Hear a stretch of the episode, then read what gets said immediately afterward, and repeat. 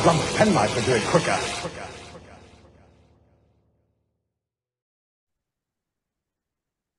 Steve, what are you doing here?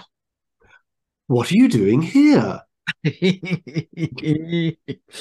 Welcome back to A Hamster with a Blunt Pen Knife, the Doctor Who commentary podcast.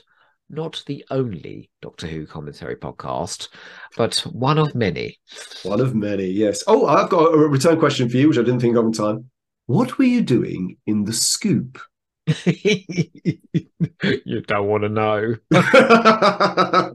Trying to get out. Now that must be. Is that I was in there with Borg for five minutes. That's all. okay. Yes. I believe you want to play a game with me. Yes, it's called I Robot.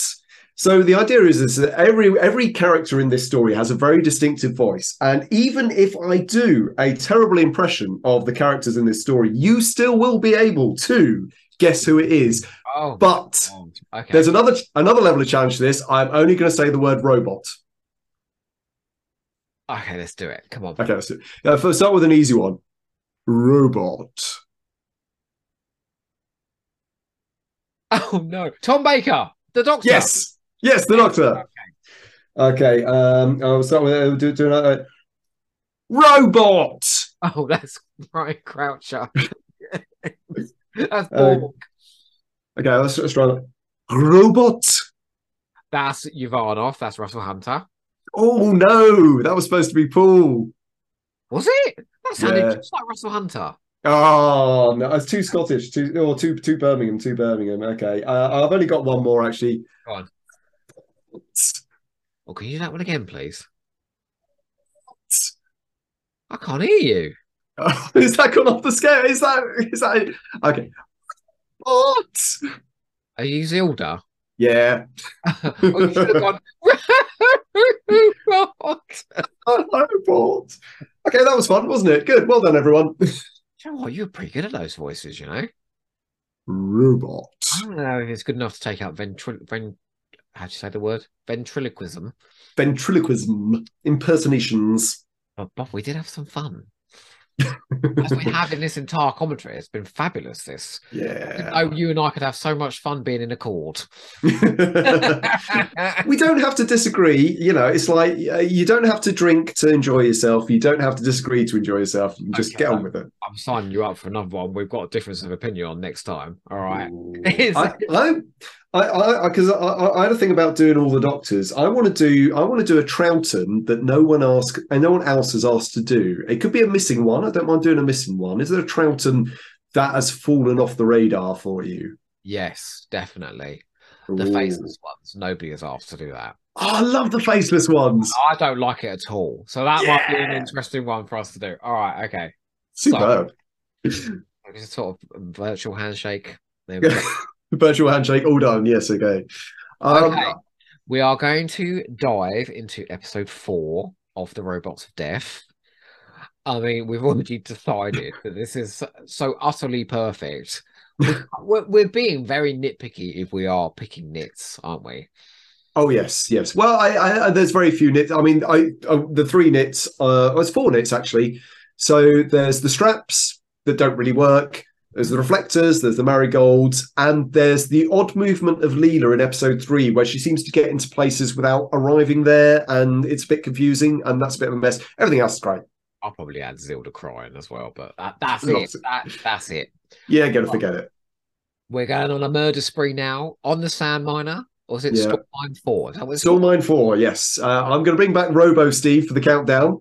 Off You go then. Are you ready, Robo Steve? Yes, I am ready to do a countdown. Would you like me to start from 700? No, no, no, no, It doesn't sound like Stephen Hawkins, you know. oh, bugger. I'm going to get in so much trouble. Mm, Five, mm, four, mm, three, two, one, go. Okay. It's not as disturbing as when you started off Praxeus by screaming out Praxeus like Sharda and blowing out the speakers. You wait till you hear that. You can barely be Oh, God. heard. You're so loud. uh, well, it's a good thing that they do automatic compression on these things. So yeah, so we've got this um, we've got this fantastic crew of people who are all very antsy at each other. Um, and they're all sort of, they're all really good looking. I mean, they are all incredibly good looking. So there's a missing part to this equation, which is are they? Uh, is anyone sleeping with anyone else on this crew? Oh, yeah, Toos and Uvanov for sure. I You think so? probably, I think probably Borg and Zilda as well. I think I, I I suspect, given the decadent nature of this society, that there is another class of robot upon this ship. Go ahead. The uh, XD and XV7 class. yeah, but only the bloody weirdos like Paul use those. Alright. well, no wonder he developed robophobia so quickly. the the cat is out of the bag now, right? Clearly, everybody knows the robots are killing at this point. yeah, we can see it on the screen. So what this means is you get one set piece after another now. So you've got the robot attacking the doctor. In a second, I think Toos opens her door and she's Yeah. attacked in her quarters. I think Leela's attacked as well. Like it's all going on now. Yeah, yeah, yeah, yeah. And I, I, it's um, it's, it's classic Doctor Who. It's like Power of the Daleks, where it's been building up and building up, and now it's going to be a great big run around. But the great thing about Robots of Death is that this doesn't disappoint. When the robots actually go into full-on siege massacre mode, because you get this kind of one-upmanship, and they have a little way of fighting back with the uh, ZV9 uh, electron units, And and they've got a bit of explosive. Yeah. I think Doctor Who has gotten quite close to being very uncomfortable in its treatment of women. With these close-ups of a woman being strangled in her bed, this could this could be number one. You know, like I yes. It, as a as a kid, it doesn't bother you. As a grown up, it's like no, do not, do not do that. Uh, maybe you could imply that, or or show it in the far background, or cut the camera away. But it just really goes in for it. It's quite terrifying. and this bit, this moment of comedy now where Tom Baker dresses up one of the robots in his hat and scarf. Oh, it's Ah. only because that robot's having a bit of a turn, isn't he? Because he's got the Laserson probe. But in- this is this is this is perfect Doctor Who, isn't it? You've got three unstoppable killing machines, and like in any other show, you'd have a, a gun or a phaser and you'd zap them. But no, he puts his hat and scarf on. They get confused over which one's which, and they start fighting each other. It's it's perfect. Um, and the fact that the robot says, "Do not kill me. I am Uh, the doctor." um, there is there is something though. Um, I think Dask must have programmed the robots to kill people slowly because that robot could have literally just snapped Toos's neck. yeah, second. they. I mean, those- he's applying the pressure and he's really making her panic and struggle. You know. Joe, our commander says that humans feel pain. Ah. which is actually also one of the most terrifying lines, isn't it? Because the implication is that they will just go and torture the shit out of the humans for ages. Please, I will kill the others. We're going to give people nightmares, you know. yeah. Well, but then we can just throw hands at them until they wake up. Oh, that's such a lovely line, isn't it? Yeah, I, I, he's the safe, nice robot. You can just relax around, and and, and you know he's not going to turn evil like the others. It's Oh, really there is another little nitpick as well in this episode. In that is Yeah. when they turn all the robots off, bless them, the actors have a little trouble staying still. I, I think that's one that shows up a little bit more on the Blu-ray than it would have done in the 1970s uh, first watch. Uh, that's one for the Doctor Who fans to nitpick over. Actually, actually, all of them, apart from the reflectors, the marigolds I didn't spot until they were pointed out. Uh, the wobbly people in the set I didn't notice. You know, it's it's it's it's rarely as bad as people think until you've watched it 20 times. I mean, so she just said, I haven't seen Uvanov and Dask. And then there's the bit later on where Dask is banging on the door saying, you know, let me in. They're coming after me. And two and Toos is like, oh, quick, we better let him in. Like, no one's actually figured out it's him, have they? No one's done that deduction. I, I, I, well, yes, because all of the characters are there, but but do th- I, I the only people who don't know are Toos and um, Leela, and they may not necessarily know that somebody is behind the robots going out of control. They might just have an emergency with the robots. But the Doctor is very naughty because he has figured it out, and he says Yeah. to Leela, "Yeah, Dask, he's the one that's done it." He hasn't Uh, him.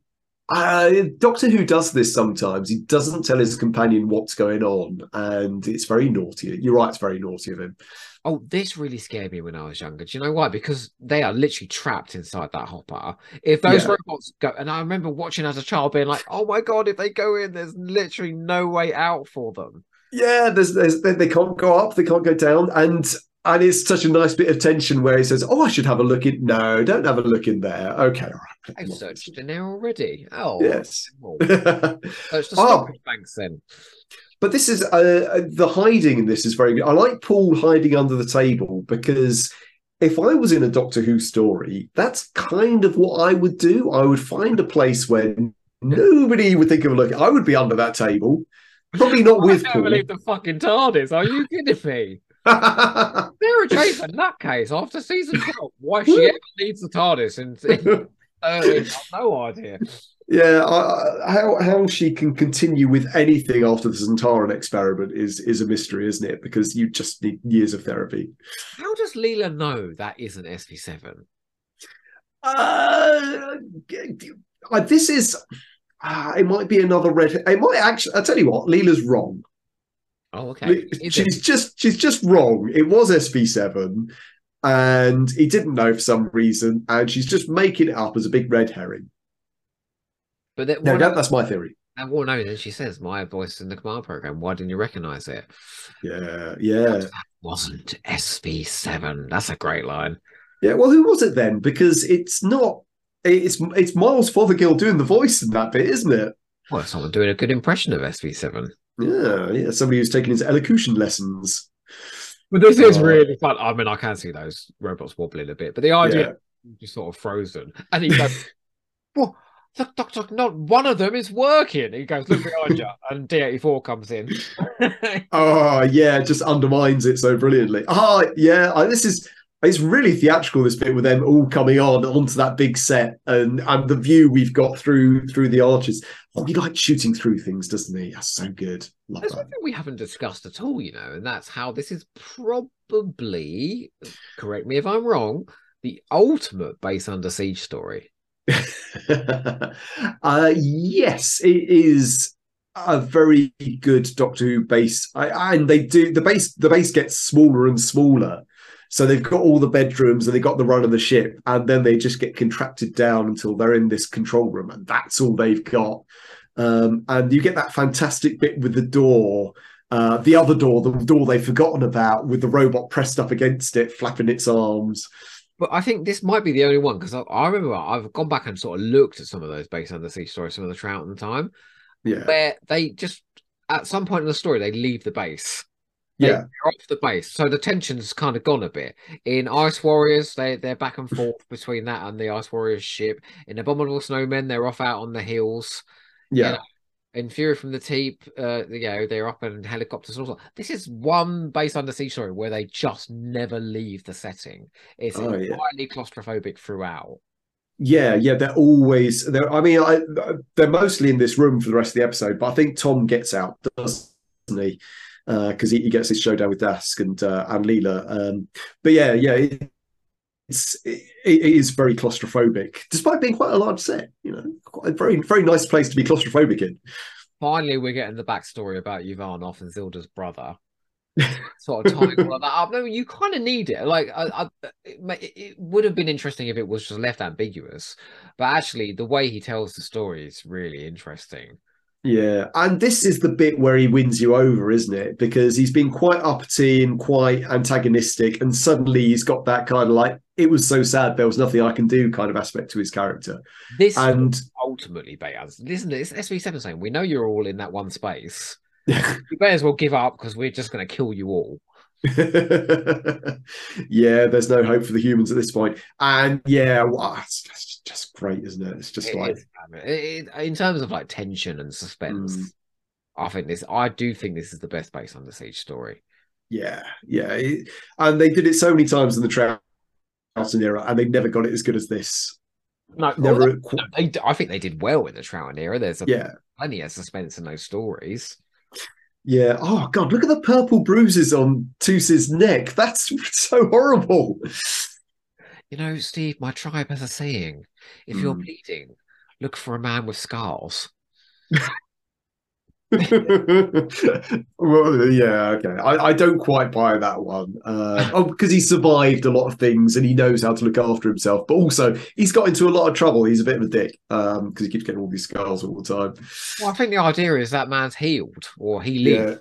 Yeah, yeah, how, how he's healed, or he goes, yeah. he goes, I'm off to the robot mortuary. That's a great line as well. Yeah. Well, we've all got scars, haven't we? Um, Yeah, not all of them are physical ones, though. yeah, exactly. Yeah. And even even the little it's okay, the even the design of these little explosives is so art deco and beautiful because they're they're sort of that that um, chevron shape and they they come in that nice pack with a fan out and it's, brilliant. You know what? In any other story, it would be shit. But you know what Michael E. Briant does? Fucking slow motion explosions. They look amazing. Like, you just know it's just the most pathetic sparks, but when it's in slow motion, it, it's like a firework going mad in his chest. yeah, yes. I'd Love love, to see love to see it.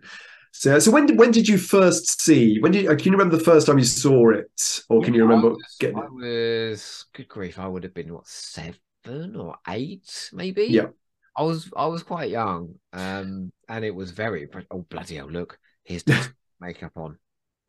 Have you heard the story about David Bailey that um he thought he was done for the day and he went to his makeup track and he and he had all the makeup taken off and then they realized they hadn't shot one bit. that makeup had taken two hours to put on oh, and he he phoned Pamela Salem and said, Will you just keep them talking? I'll get it on, I'll get the makeup on and in 15 minutes they managed to do what they did two hours before just to rush him back to the studio. just slap it on. It's fine. Uh, yeah, but it is really. It's really good makeup. One of the questions we had, I, I don't think we did, was um, uh, how how difficult it is to do that kind of makeup, and would you sit at home doing robot makeup?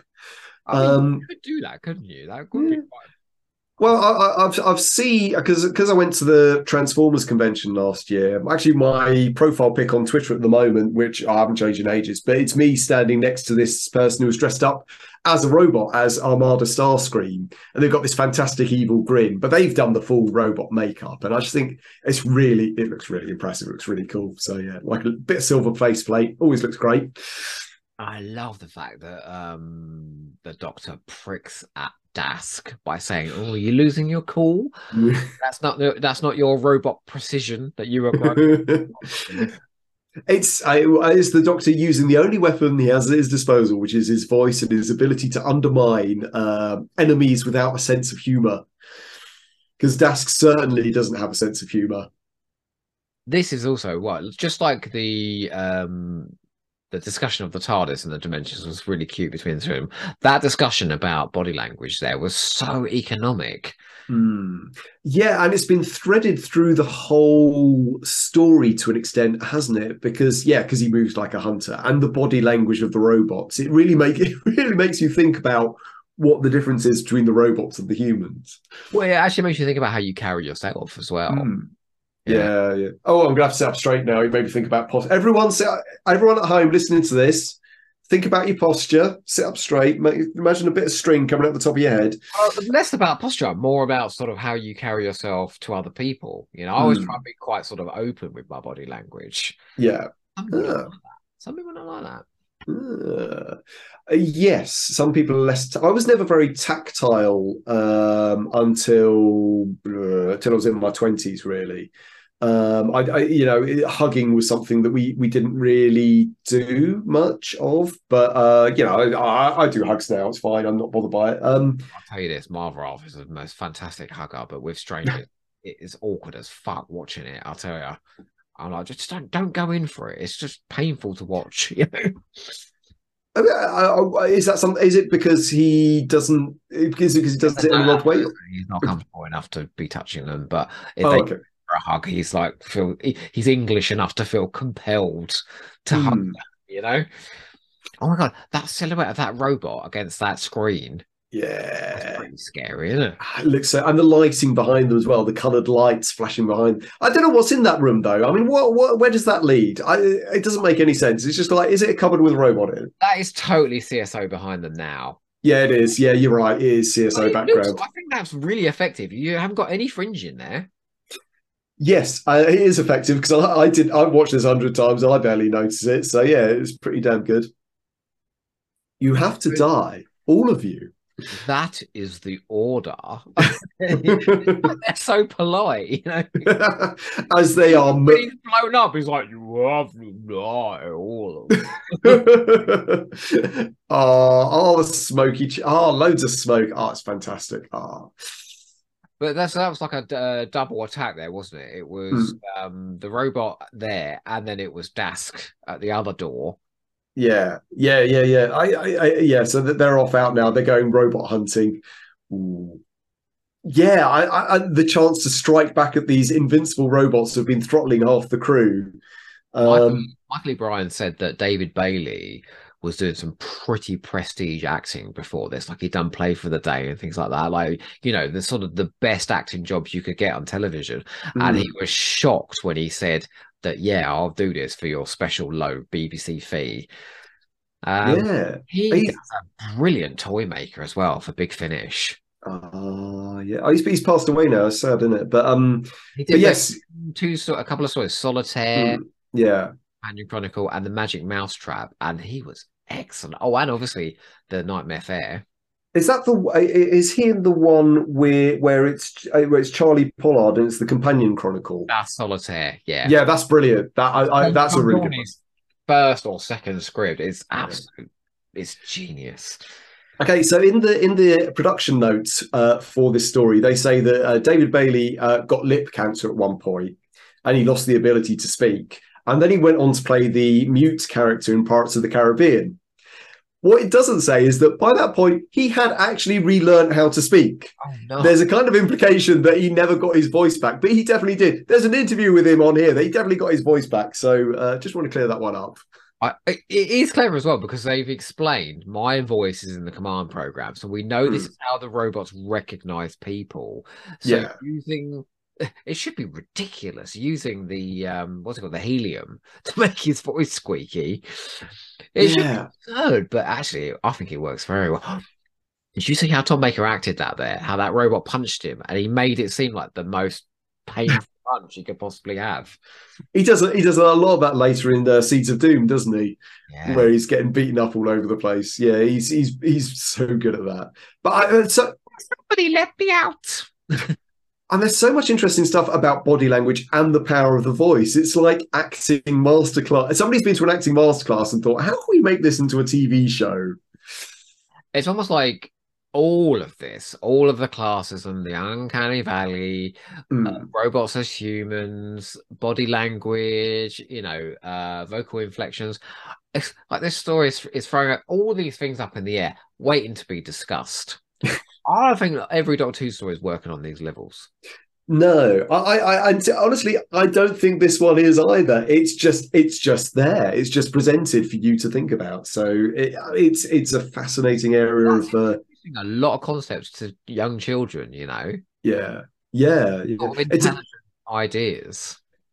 It's a much better exploration of robots and robotics than a, a lot of other TV shows I could mention, and probably I don't think even very Commander Data rarely reaches these levels of interest in terms of his character. Oh, he's a little overrated, actually. I've covered that in the other podcast quite a lot. We do love him. This is a terrific confrontation thing. This is two. this is one thing that Hinchcliffe Era got very right. Is there a well-acted villain and Tom Baker going up against each other? I'm talking Gabriel Woolf, talking Michael Spice and he, and Philip Madoc. You know, like Harrison Chase. Oh yeah. Look, look, Tom. Look, Tom. You can do heroic lying down, Tom. Don't worry about it. You can be brilliantly heroic. Oh yeah. reason. It's much more easier to reason lying down. oh, uh, yeah, he's getting his brain fried now. Uh, plucking the crystals from his snowflakes one by one. Ooh, yeah, here we go. He's really pricking at him here. That's not the right Oh, way. It's your verbal and physical precision that made me spot you. Ah, so that's how he knew. yeah. That he was so eh, so slightly robotic in the way he was talking, and he probably doesn't use contractions. I bet that's it. I bet he doesn't. I I, I need to watch it again now. You have a brother. I do have a brother. Yes. Have you ever had to release him from bondage? Thankfully not. I'm going to his wedding later this year, but uh, yeah, that's that's going to be cool. Oh no, this is I'm sorry. This is how you do self-sacrifice. Oh D84's head blows up. ah, yes, and we're all sad to see D84 go and not go on. I, I think uh, uh, everyone asks why isn't D84 a companion? I Do you think you see that walking around Victorian London? No, you can't. I think within two episodes, they'd have found a way to get him a human body and they'd have done some kind of transference to make it work. K9 though, they can make the robot work. Yeah, but uh, but you've, if you've got someone like D84, it's like, oh, D84, just stay in the TARDIS, do some dusting. That's not really, that's not really, you can do that with K9 because he's a dog, but D84 is a person. There is something a bit funny about his voice. You know, I am your master. I wanted, I, I, yeah, I, I did want to get some helium for this podcast, so we, I could let it loose at this point, and we just go higher and higher. but um, but I, I helium's uh, slightly. You have to make Oh, an effort. Look To at that it. one last shot of Toos being strangled, POV shot from SV7. I think Yeah. Ryan likes a bit of that, you know. He's he's done it Mm. times here. Ah, The doctor stabs him in the head with a needle. yeah, well, I, I you say kids copying that because everybody knows how you do that as a special effect because everybody's had, you know, the propelling graphite pencil. When you got your you stick your propelling pencil all, all the way and you stick it in your arm, and it's like, oh, I stuck my pencil in my arm. You must have done that. Well, probably. No, I, uh, at school I used to flick half polos with an elastic band at people's heads. It's very painful, you know. I got someone in the eye once.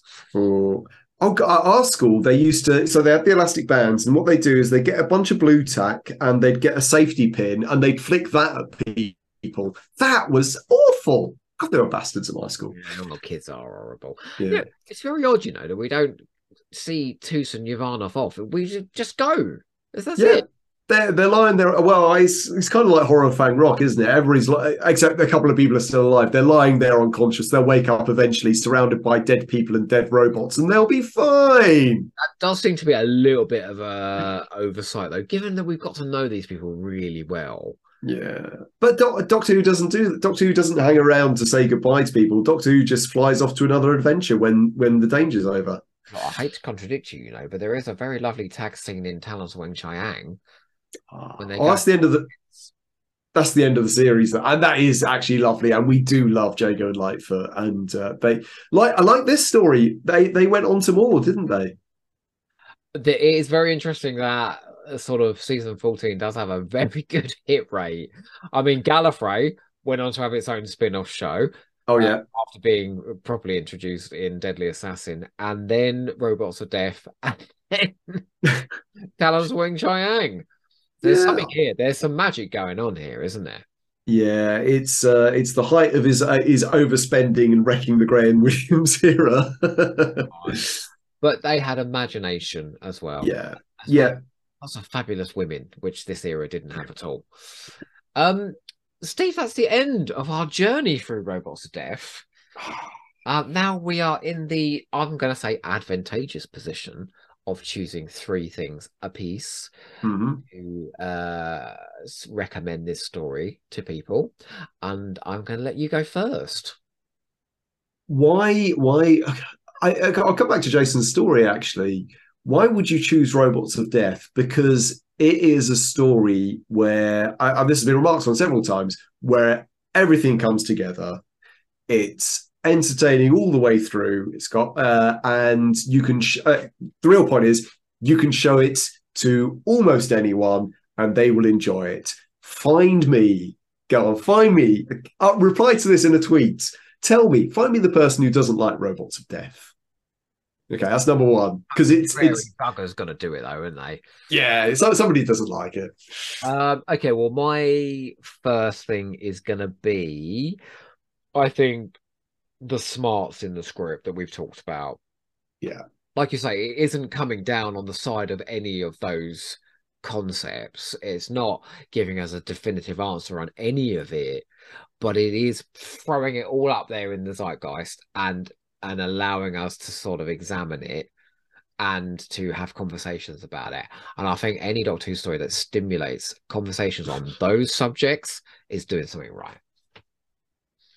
Okay, another reason to watch Robots of Death. Um, I, I, I, these aren't real reasons. These, these, are just just observations, I think. But um, because I, when did you last watch Robots of Death? Me? And yeah. Oh, a little while back, maybe a couple of okay. years.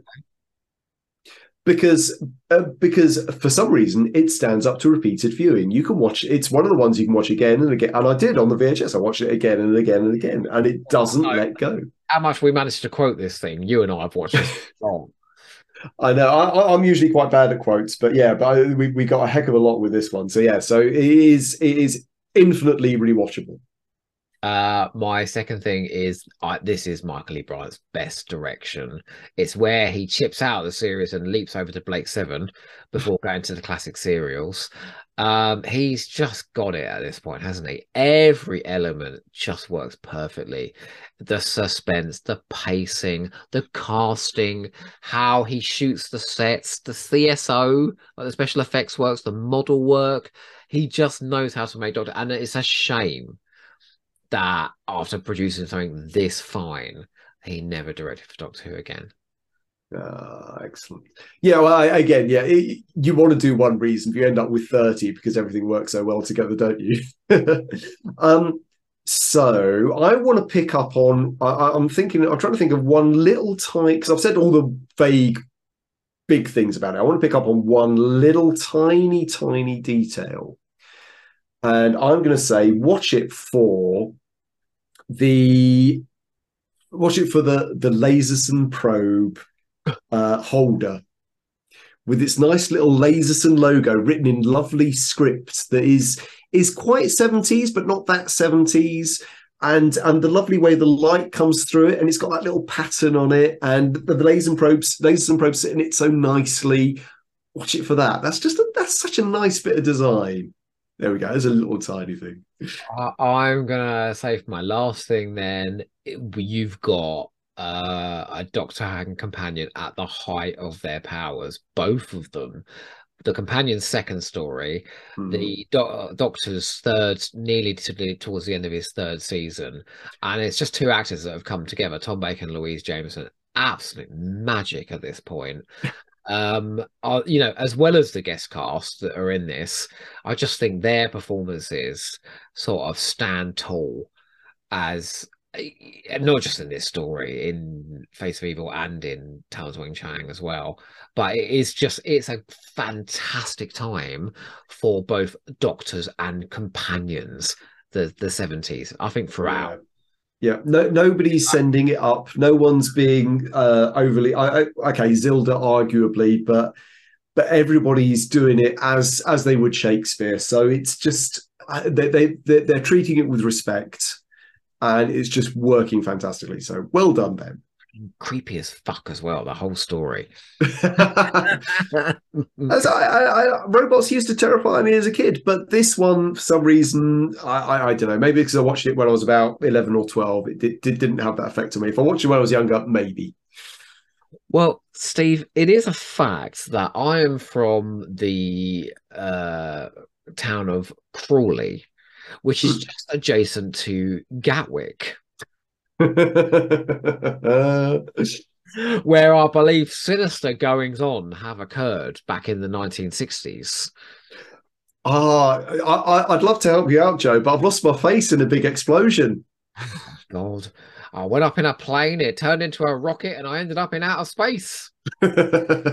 ah, yes. Yes, the prelude to Evil of the Daleks.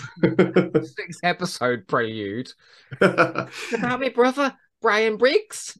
oh, oh, god, I'm already looking forward to it. The faceless ones, yes. I mean, I look forward to certainly talking about it. Uh, maybe, maybe it's worth me giving this a bit of a reevaluation. I was finding it a bit slow and a bit lacking substance.